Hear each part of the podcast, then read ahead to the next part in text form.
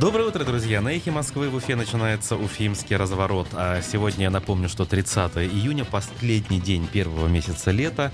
На улице очень жарко, но в Уфе с утра накрапывает дождик, и при этом как бы пока легче не становится. Но а, перейдем к делу. Сегодня вас приветствует Эльвира Зиганшина. Руслан Валиев, звукорежиссер Никита Полянин, как всегда, прямой эфир.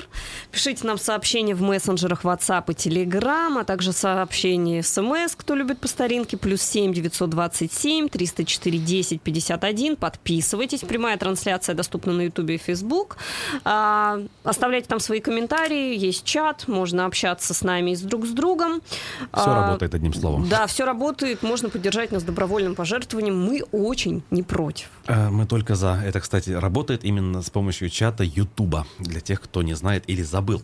Сегодня почитаем прессу, послушаем большой э, аудиофрагмент. Сегодня будет не фрагмент э, нашей передачи, а выступление э, политического деятеля, осужденного на 9 лет Айрата Дельмухаметова, который вчера, ну, так сказать, с последним словом обратился к судьям Верховного Верховного суда Российской Федерации, где рассматривалась кассация на его приговор. То есть последняя, уже высшая, по сути, судебная инстанция на территории России поставила точку в уголовном преследовании нашего башкирского политика. Послушаем, обсудим э, эту тему после перерыва уже с его адвокатом Алексеем Захаровым. Он будет на прямой связи с нашей студией по телефону.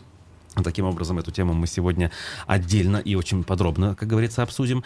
И ближе к концу эфира мы обсудим э, другой вопрос, э, предпринимательский, касательно того, что в Уфе, уфимская администрация что-то, скажем так, по мнению предпринимателей, нехорошее хочет сделать с, с нестационарными а, торговыми объектами в Уфе. Предприниматель а, Станислав Куртышев будет у нас на прямой телефонной связи. Кого эта тема интересует и волнует, присоединяйтесь также к общению с помощью своих вопросов. В общем, вроде все, поэтому перейдем к обзору прессы. Я бы хотела начать с материала «Эхо». Неизвестную гнали, разбили, а потом вернули автомобиль 84-летнего экозащитника из Башкирии Федора Кузьменко. Значит, он инженер-химик, активно выступал за сохранение Шихана Куштау, и а, проживает в частном доме у подножья горы в деревне Урняк. А, значит, ночью минувшие вскрыли его гараж, угнали ВАЗ-2107, а, как, как, как рассказывают, а, старенький, но ухоженный, и, значит, угнали, поездили, ударили, помяли и вернули. В гараже оставили погром и бардак после себя. А, Кузьменко связался с полицией, в общем, обстоятельства дела выясняются. Я напомню просто, что э, Федор Кузьменко это действительно один из э, активных участников защиты Шихана Куштау. Он в том числе и нашей радиостанции интервью давал, причем он э, ученый-химик, лауреат премии э, Губкина, один из разработчиков э, моторных масел, которые производились э, на уфимских нефтеперерабатывающих заводах. Э, по его словам, он был чуть ли не основоположником всего этого производства, но сейчас, понятно, ему 85 лет, он на пенсии находится. А что произошло и как это можно прокомментировать, у меня просто, конечно, слов нет. В любом случае, были ли это просто какие-то хулиганы, которые решили покататься, а еще хуже, если это была действительно месть за его активную гражданскую позицию. С чьей стороны это могло произойти? Э, что двигало этими людьми? Ну, просто, я не знаю, диву даюсь, мягко говоря. Очень надеюсь, что все-таки полиция возьмется за это дело и расследование проведет. А, значит, э, далее. Предстоятели основных религиозных конфессий Башкортостана высказались в пользу вакцинации от коронавируса. А, об этом также материал «Эхо». Он а, значит, написан по следам мероприятия в Башинформе, куда я лично ходил и послушал, а, что скажут. Не ожидал я чего-то сверхъестественного, скажу, да, но приятно удивили представители религиозных конфессий. Они говорили простым человеческим языком, такие образные сравнения приводили. И, в общем, поскольку я человек, который, в принципе, выступает за вакцинацию, да, за то, чтобы эту проблему с коронавирусом уже закончить с помощью вакцинации, прежде всего, в общем, их слова, они легли на благодатную почву. То есть они говорили о том, что антипрививочники — это люди, э, похожие на тех, кто считает, что Земля плоская, э, говорили о мракобесии довольно много, и, в общем, э, с точки зрения религии тоже объясняли, что никаких противопоказаний для тех, кто воцерковлен, да, или является там истинным мусульманином, нет никаких противопоказаний, то есть есть, пожалуйста. А, замминистра здравоохранения там был э, тоже с точки зрения науки много аргументов привел. В принципе, довольно убедительно. И вот здесь э, ключевые их высказывания у нас в статье э, на «Эхе Москвы» имеются. Э, также там был руководитель Центра по борьбе со СПИДом Рафаэль Епаров. Он признал, что действительно не нужно надеяться э, на то, что прививка, она во всех 100% случаях сработает. Действительно, есть там те же самые 10%, когда у человека, ввиду его каких-то индивидуальных особенностей, может произойти не тот ответ иммунный, который ожидается. Но это нормально, это происходит во всех случаях, не только И, с прививкой. Возможно, с любой прививкой, да. Конечно, конечно. И вспоминали, значит, участники вообще иммунологию как таковую, э, те прививки, которые мы все получили получали еще там в советском детстве, и никто не спрашивал, э, почему это надо, для чего это нужно, и никто не отказывал, и все живые, здоровые, чувствуют себя прекрасно. Одним словом, э, читайте и принимайте решения, особенно касается тех, кто до сих пор по каким-то причинам боится этого. Угу. Материал, материал коммерсанта. Главу Башкирии попросили снять антиковидные ограничения с кинотеатров. Вот так. Значит, Ассоциация владельцев кинотеатров обратилась а, с просьбой исключить кинотеатры из списка мест, на которые распространяются новые антиковидные меры. А, значит, в ассоциации считают, что новые ограничения приведут к многократному снижению зрительской аудитории кинотеатров вплоть до приостановления этой деятельности. Второго удара, по их мнению, отрасль не выдержит. Они считают, что, а, значит, а, то, что обеззараживается воздух в кинозалах и там следят за социальной дистанцией, а также не пускают людей без масок, достаточно для того, чтобы, в общем-то, безопасно провести там время. Они считают, что это гораздо безопаснее, чем ездить в общественном транспорте, особенно в давке тут сложно поспорить, или ходить в магазин. Ограничения, которые были введены, распространяются на кинотеатры, библиотеки, музеи, концертные залы и вступили в силу еще 22 июня. Посетители обязаны показать при входе сертификат о вакцинации или отрицательный ПЦР-тест. Вот я в данном случае с э, киношниками, так скажу, полностью согласен. Действительно, сидеть в кинотеатре на больших креслах, на большом расстоянии друг от друга гораздо безопаснее, чем просто стоять на кассе какой-нибудь пятерочки. Продолжаем прессу читать. Э, пруфы о том, что из редакции Ишимбайской газеты уволились журналисты и редактор из-за переназначения главы района. Речь идет о коллективе газеты «Восход». Это муниципальная газета. И возглавлял редакцию 47-летний э, Анвар Умедбаев. С 2009 года он там работал. И пишет нам издание «Пруфы», что после, во время, точнее, событий на Куштау прошлым летом э, уже, скажем, назревал конфликт конфликт между редакцией и руководством района. А когда Азамата Абдрахманова, который продолжил работать после событий на Куштау, недавно переназначили на новый срок, в общем, он прошел по конкурсу, соответственно, депутаты его утвердили, глава республики одобрил. А, значит, с этим не смирились э, значит, журналисты и уволились. Правда, комментариев э, пруфам они не дали, но, в общем, издание утверждает, что именно по этой причине они ушли, потому что поняли, что дальше работать не смогут. И, и редакция осталась практически без коллектива. И вот теперь этот коллектив восполняется за счет сотрудников других муниципальных изданий, в том числе из Стерлитамака. А, коллеги наши оценили поступок э, еще одних наших коллег, соответственно, потому что они а, проявили а, такую серьезную гражданскую позицию. В общем, наверное, в этом смысле присоединяемся, да, потому что э, не часто такой прецедент, э, или, наверное, даже практически впервые я подобное слышу о том, что происходит у нас где-то в государственных изданиях республики. Угу. Информация о том, что в Башкортостане смягчен режим земельных отношений в границах особо охраняемых природных территорий, появилась на официальном сайте Курултая. Значит, а в, в чем в чем суть? А, в нашей республике много особо охраняемых природных территорий. Это не только заповедники, но и национальные природные парки, памятники природы. На этих землях испокон веков жили люди, и с введением особого режима охраны их интересы были ущемлены пострадали элементарно быт, возможность приобрести подсобное хозяйство, заниматься садоводством и так далее. В общем, председатель парламента подчеркнул, что законопроект нацелен на соблюдение баланса интересов между охраной природы и законных прав граждан. А, цитата. «Предложенная норма не причинит ущерба объектам природного и культурного наследия. Она, например, не коснется заповедников, где режим охраны наиболее высок». В то же время там, где это допустимо, появится возможность развивать инфраструктуру и заниматься хозяйственной деятельностью. Вот так. Ну что ж, звучит, по крайней мере, неплохо. А протестующие против точечной застройки на улице Конституции Шатару Ставелли обратились к Владимиру Путину, назвав э, Уфу многострадальной и заявив об ангажированности судебной системы. Просто я напомню, может быть, кто-то не слышал, сегодня у нас прямая линия с президентом в 2 часа по уфимскому э, времени, в 14 точнее, да? А, причем в прошлом, 2020 году прямой линии не было, то есть это впервые за два года проходит. Прошу не путать прямую линию с пресс-конференцией, потому что для, я заметил уже, да, большинству людей без разницы. Вот когда Путин общается с кем-то 2-3 часа, с какими-то людьми, это все как бы прямая линия. Нет, прямая линия это вот то, что будет сегодня. Это когда простые граждане, не журналисты, задают свои вопросы. И многие, в том числе уфимцы, жители республики, воспользовавшись случаем, о своих проблемах заявили в форме видеообращения. Например, Альберт Рахматуллин, о котором мы вчера говорили, заявляя о своих, точнее, не только своих, вообще о претензиях уфимцев к ЖКХ, он попал в том числе в сюжет Первого канала. А, Яковлева с значит, единомышленниками пока не попала. Но, в общем, креативность у них э, не стоит на месте. Они всякий раз что-то новое придумывают, э, разные характеристики дают тому, что происходит в Уфе.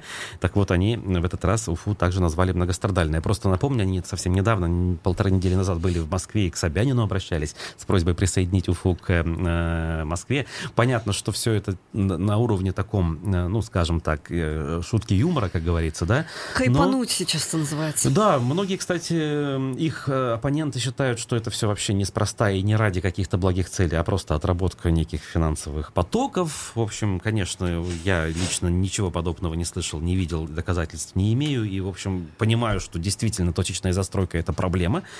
Вот. И люди имеют право высказывать свою точку зрения, это как минимум. Так вот, подробности их обращения к Путину у нас на сайте также вы найдете.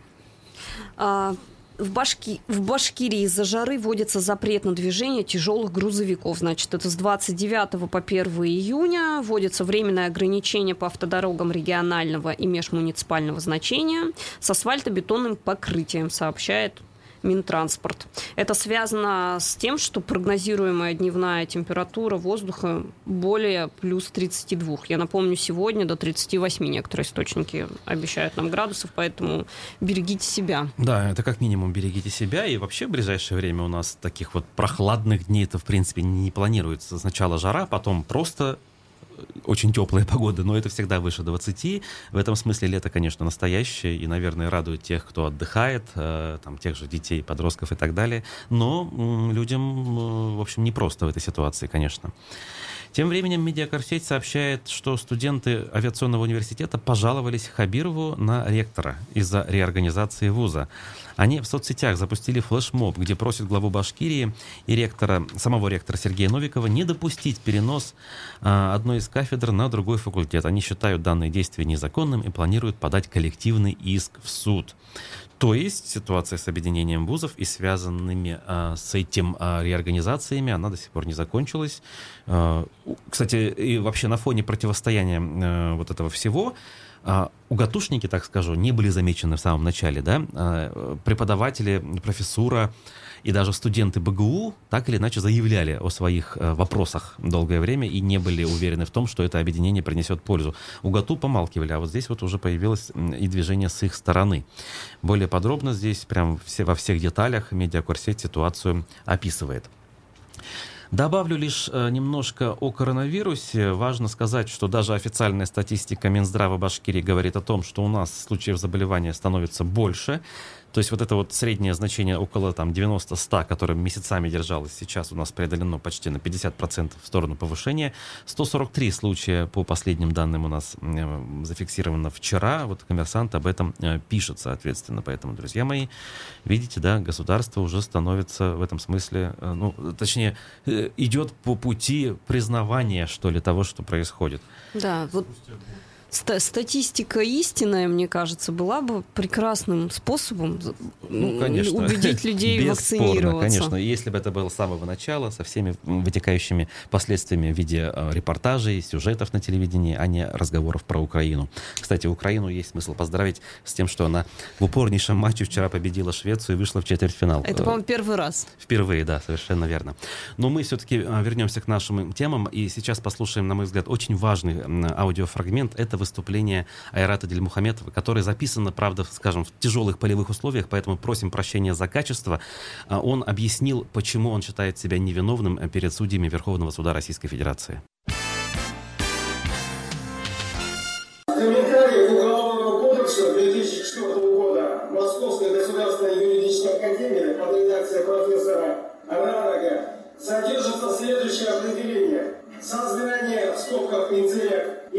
Высшая, связанная с речью человека функция его мозга, заключающаяся в его осознанном, оценочном и обобщающем отражении действительности, в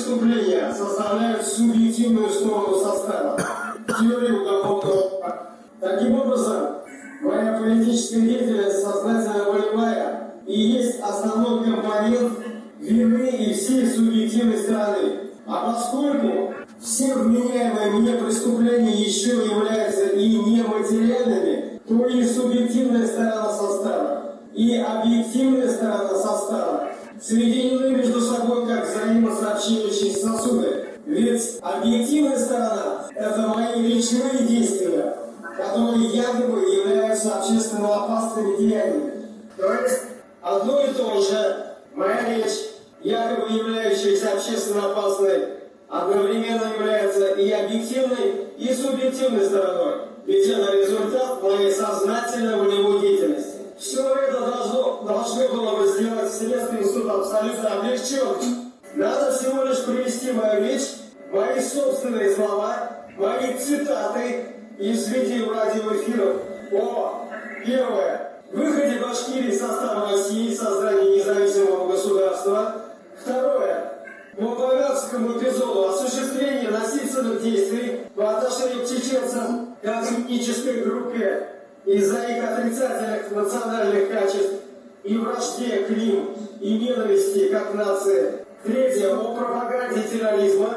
Четвертое, о сборе с граждан средств, которые заведомо предназначены для осуществления насильственных политических действий. И все. Но нигде Моих подобных слов нет. От слова вообще. Их вообще не существует в природе, потому что я ничего подобного не произносил. А что же я говорил? Во-первых, рассказывал о своем государственном проекте «Четвертая республика», политической программе российского масштаба, предусматривающей восстановление в стране конституционного строя,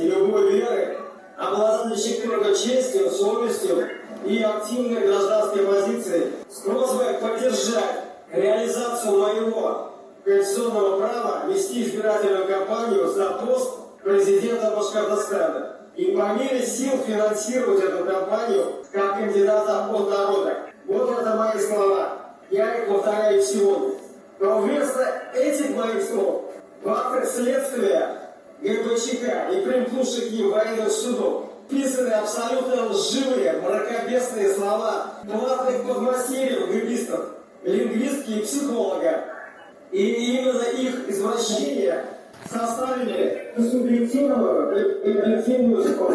Нарушение теории уголовного права и требования, предъявляемых судебному акту, вне стороны остались и другие стороны субъективной стороны состава. Это мой мотив и цель так называемых преступлений.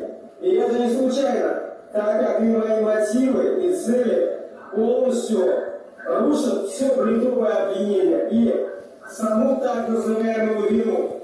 Цель моей сознательной волевой – это построение свободного демократического государства Российской Федерации. В этом мое призвание как политика, которая открыто борется за власть. Мною движет мотив восстановления справедливости, торжество добра, уничтожение зла. В этом заключается мое служение народу и служение своей стране.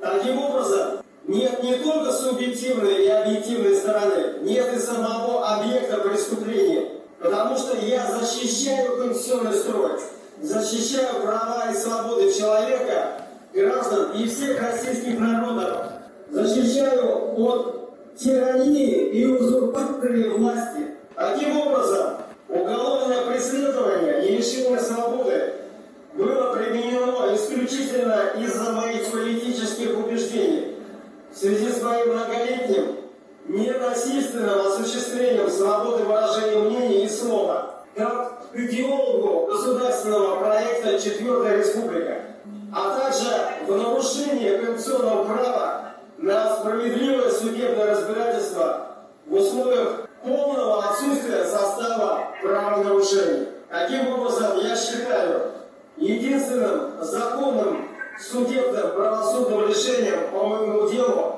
может быть только оправдание, реабилитация и незамедлительное освобождение из-под стражи. Продолжаем уфимский разворот в прямом эфире «Эхо Москвы» в Уфе. Меня зовут Эльвира Зиганшина, Руслан Валеев, звукорежиссер Никита Полянин по-прежнему работают для вас. Значит, номер не изменился. Плюс семь девятьсот двадцать семь триста четыре десять пятьдесят один. Пожалуйста, пишите сообщения в мессенджерах WhatsApp, Telegram и смс-сообщения, кто любит по старинке. Значит, мы переходим ко второй части нашего эфира. А, сегодня нашим гостем по телефону будет предприниматель Станислав Подожди, он будет вторым гостем. А, вторым гостем будет, ну, конечно. да? А, сначала мы поговорим с адвокатом а, политика Айрата Дельмухаметова, а, речь которого мы буквально несколько минут назад с вами прослушали в полном формате. Практически 7 минут эта речь длилась. Не все четко и разборчиво, поэтому для тех, кому хочется все-таки разобраться в деталях, вы можете прочитать расшифровку этой речи у нас на сайте «Эхо Москвы» в Уфе. Она была вчера опубликована в полном, скажем так, объеме. Алексей Захаров, адвокат, который самого начала вел а, дело, дела Айрата Дельмухаметова в судах всех инстанций. У нас сейчас на прямой связи. Алексей, угу. здравствуйте. Здравствуйте. Алексей. Доброе утро.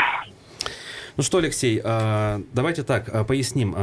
Вчера в Верховном суде России по видеосвязи состоялось рассмотрение кассационной жалобы. То есть это было уже, скажем так, была точнее высшая судебная инстанция, если смотреть по юрисдикции внутри страны, внутри России. Да, совершенно верно.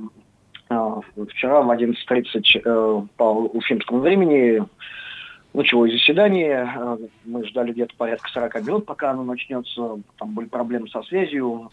Причем э, с Уфа, с Уфа и Казань э, была достаточно неплохая связь, а вот именно с Москвой качество связи было крайне так, так себе.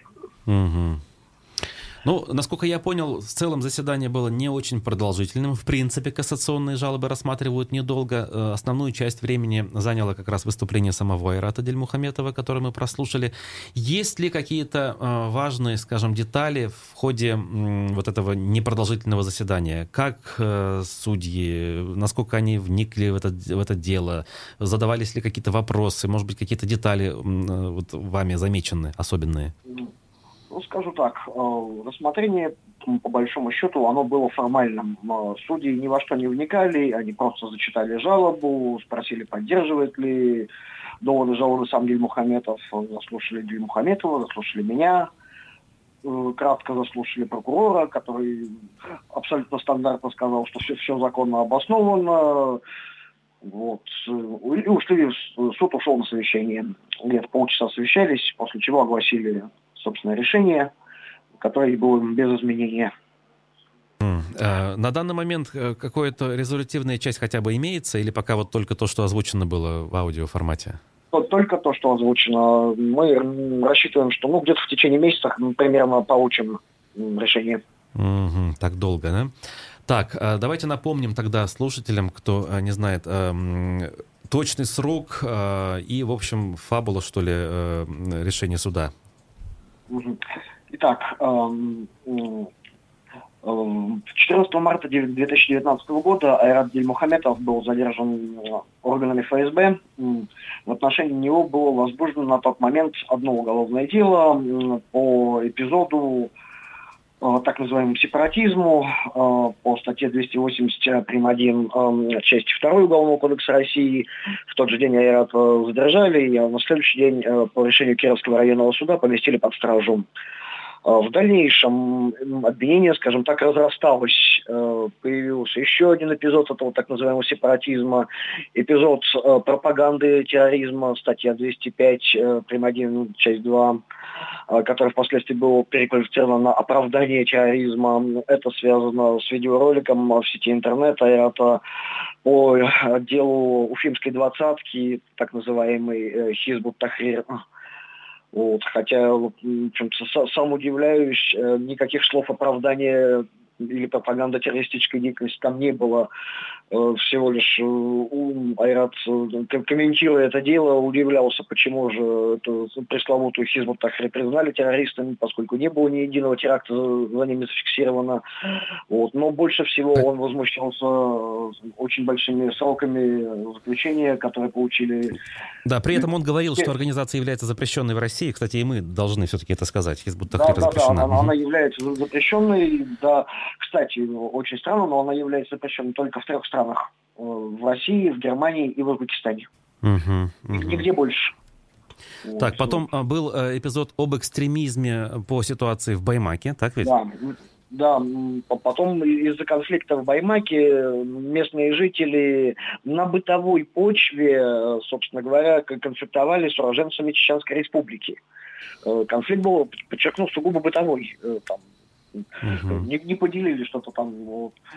Э, из-за, этих, из-за этого конфликта возникли волнения. Ну, Айрат, как общественный и политический деятель, приехал э, в Баймак, и по большому счету он погасил этот конфликт, он всех успокоил, не допустил разрастания этого конфликта. Мы, кстати, вот, подробно однако... в эфирах об этом рассказывали. Кому, кому интересно, опять же, слушателям обращаюсь, вы найдете эфиры вот за э, там сентябрь-октябрь 2018 года и легко эту ситуацию можете восстановить. Так, дальше. Угу. Угу. Далее, еще один в конце следствия, уже в январе 2020 года, обвинение еще раз разрослось до... Там было предъявлено обвинение в финансировании экстремистской деятельности. А, финансирование подразумевает не только же а, перечисление кому-то денег, но и сбор а, данных денег. Хотя сам Дельмухаметов утверждал, что деньги, денежные средства собирались им э, на ведение его политической деятельности. Собственно говоря, э, очень смешно, там цифра такая, знаете, за период с конца июля 2018 года по день содержания, то есть 14 марта 2018, 2019 года, было собрано, только не смейтесь, 66 722 рубля. Да, да, мы говорили об этом. И, кстати, опять же, может, кто-то не слышал, э, против тех, кто перечислял небольшие совершенно смешные суммы на карту, которая оформлена была на мать Айрата Мухаметова, сейчас тоже э, ведутся преследования, в том числе уголовный процесс над Эльмирой Бигбаевой Уфимкой. Так, э, вот эти все дела, значит, легли в основу. Э, Кировский райсуд э, признал виновным. Э, прошу прощения, Кировский райсуд у нас продлевал только аресты, и рассмотрение дела состоялось в э, окружном военном суде. Да? да? В Центральном окружном военном суде э, с дислокацией в городе Самара. Да. Вот, по большому счету, мы все прошлое лето провели в Самаре. Угу.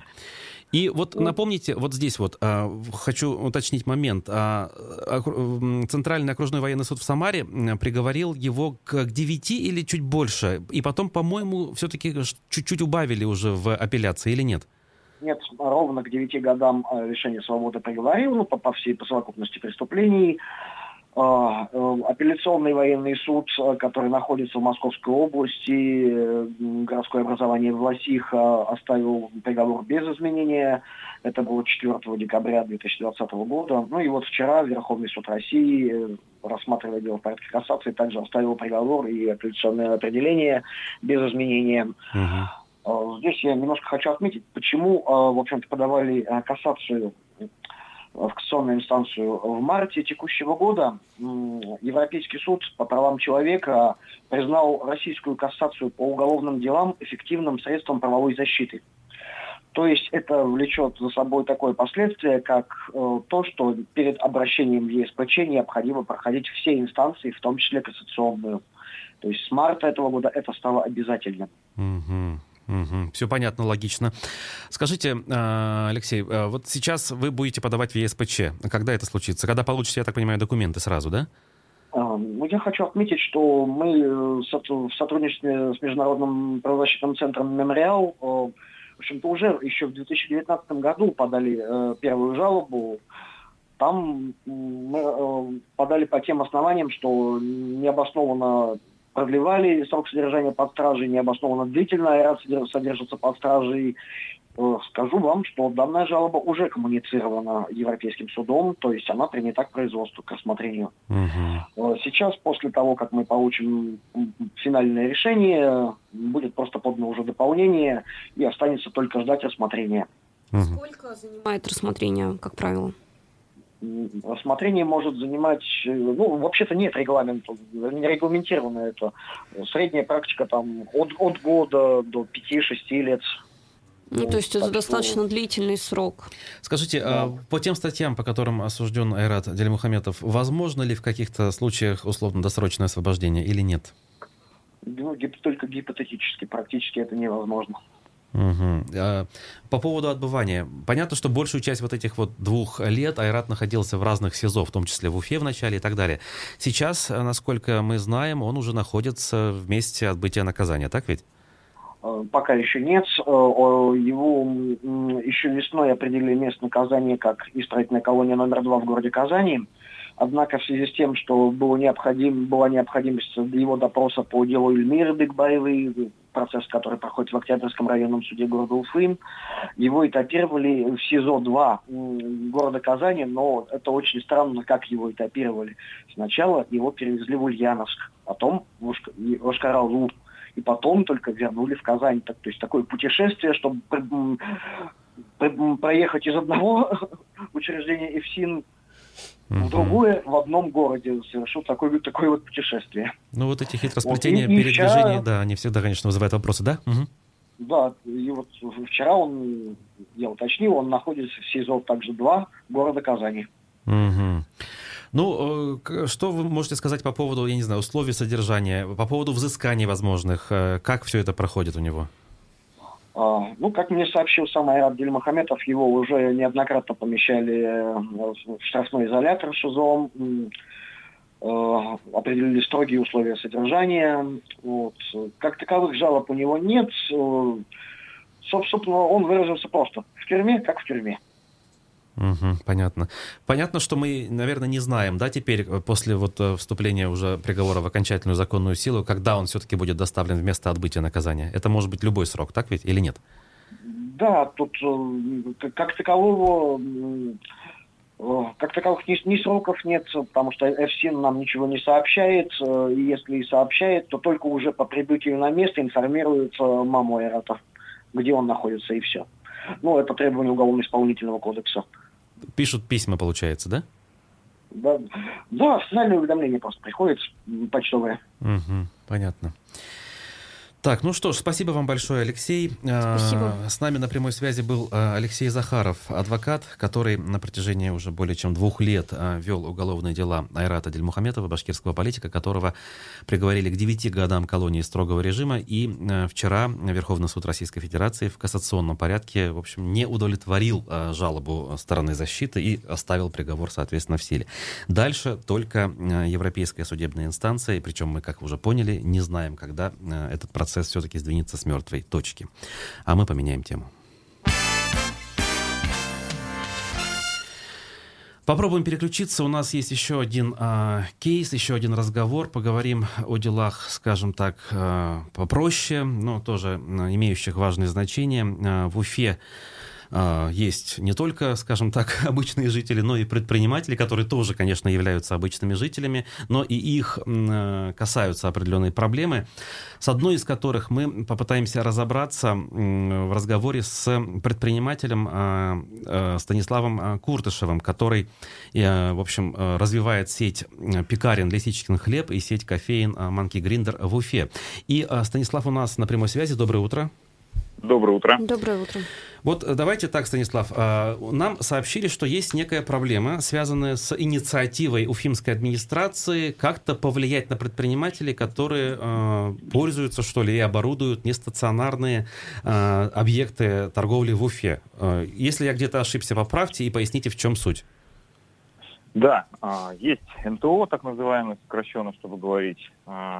Сейчас администрация города хочет, ну, уже сегодня, постановление, основание которого с уведомлением за 14 дней во внесудебном порядке будет сносить НТО. Это что? Это не стационарные торговые объекты?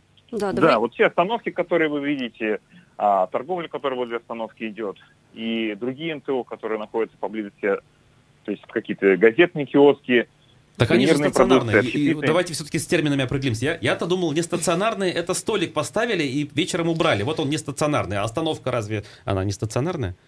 Не стационарный Нет. торговый объект, А-а-а. он не имеет фундамента, соответственно, это такой передвижной, по сути. То есть э, он не то, что передвижной, он не имеет привязки к земле. Это уже НТО, не стационарный торговый объект. Угу. Их в Уфе там тысячи.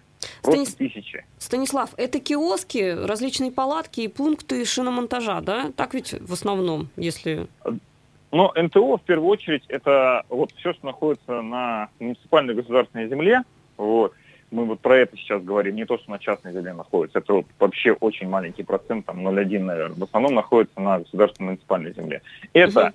а, газетные киоски, сувенирная продукция, общепит, притом площадь от трех квадратных метров, вот вы к остановке подходите, там какая-нибудь билетная касса, ну, это угу. редко такое бывает, либо там рыба, либо а, какой-то общепит, а, либо, ну, какие-то точки продаж какой-то продукции. Вот. Это все НТО. И они занимают 3, 5, 10, 20, 30, до 50 да. обычно. Все, с термином разобрали, разобрались. Итак, да. мэрия э, что решила? Все их снести, если коротко, или нет? Но намерение такое, потому что мы смотрели протокол совещания от 8 июня, и там прям, ну, понятно, что задача а, ну, заниматься именно расчищением этих пространств, а, остановок в первую очередь, и только потом уже до других НТО тоже доберутся. Я не... Да, есть Ага. А, простите, перебила. Я не совсем понимаю. Вот, то есть есть какой-то сейчас там плюс-минус дизайн-код, назовем это так. То есть даже если да. а, киоск или палатка выглядит вот в соответствии с этим дизайн-кодом, ее будут сносить? Или как определяется то, что под снос, а что остается? Ну, есть дизайн-код, который новый утвержден. Но текущие, ну, наверное, практически все павильоны, да, там, киоски, они не соответствуют. При этом на тот момент, когда был дизайн-код другой и был утвержден дизайн текущий, все соответствовало. Сейчас меняется не только дизайн, но и правила работы на этом земельном участке.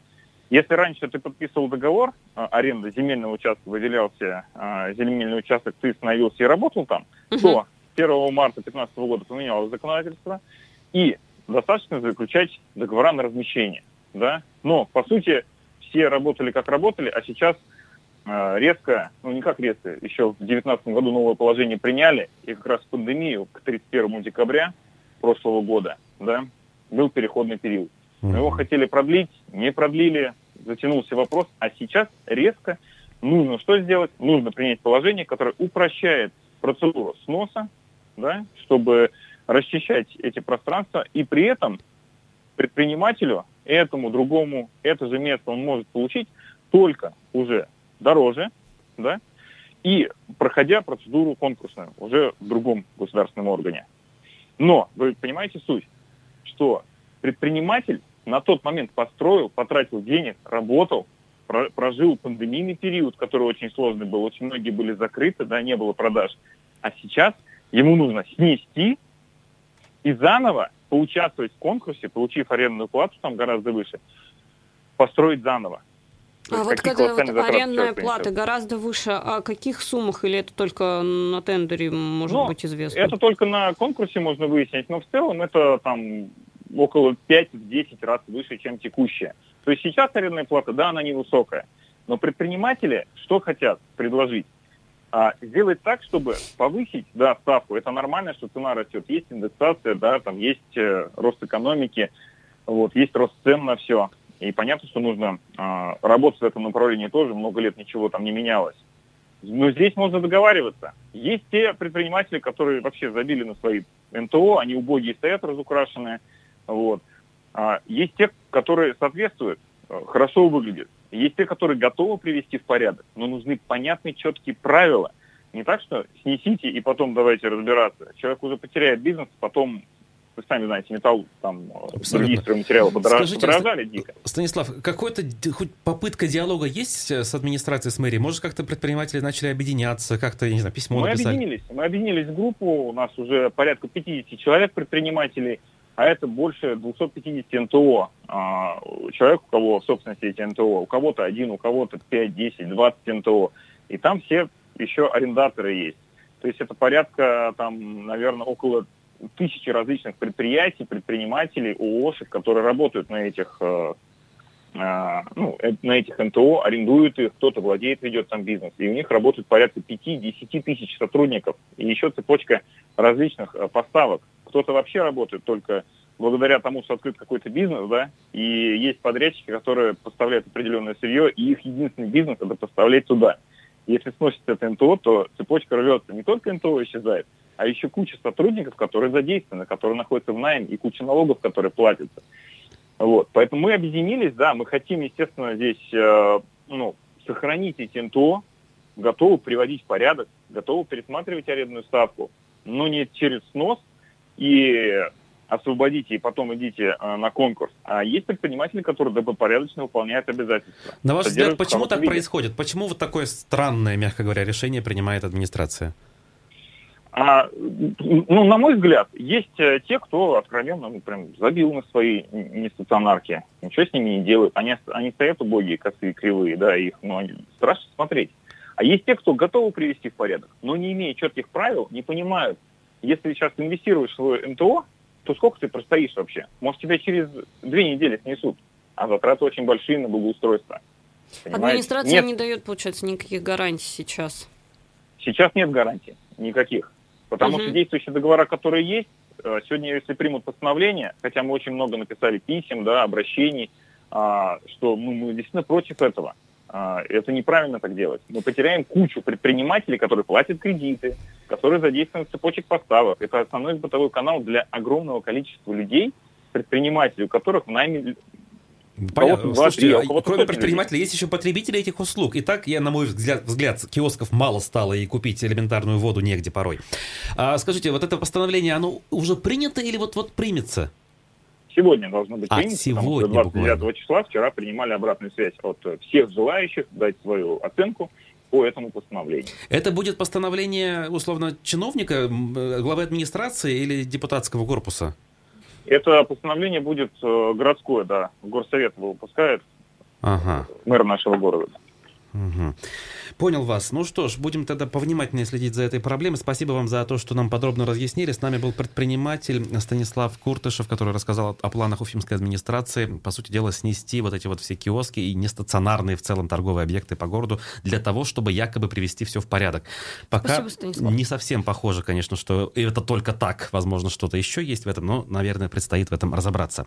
Спасибо большое всем, друзья, кто был сегодня с нами. У микрофона была Эльвира Зиганшина. Руслан Валеев, Никита Полянин за звукорежиссерским пультом. Оставайтесь на «И». Услышимся.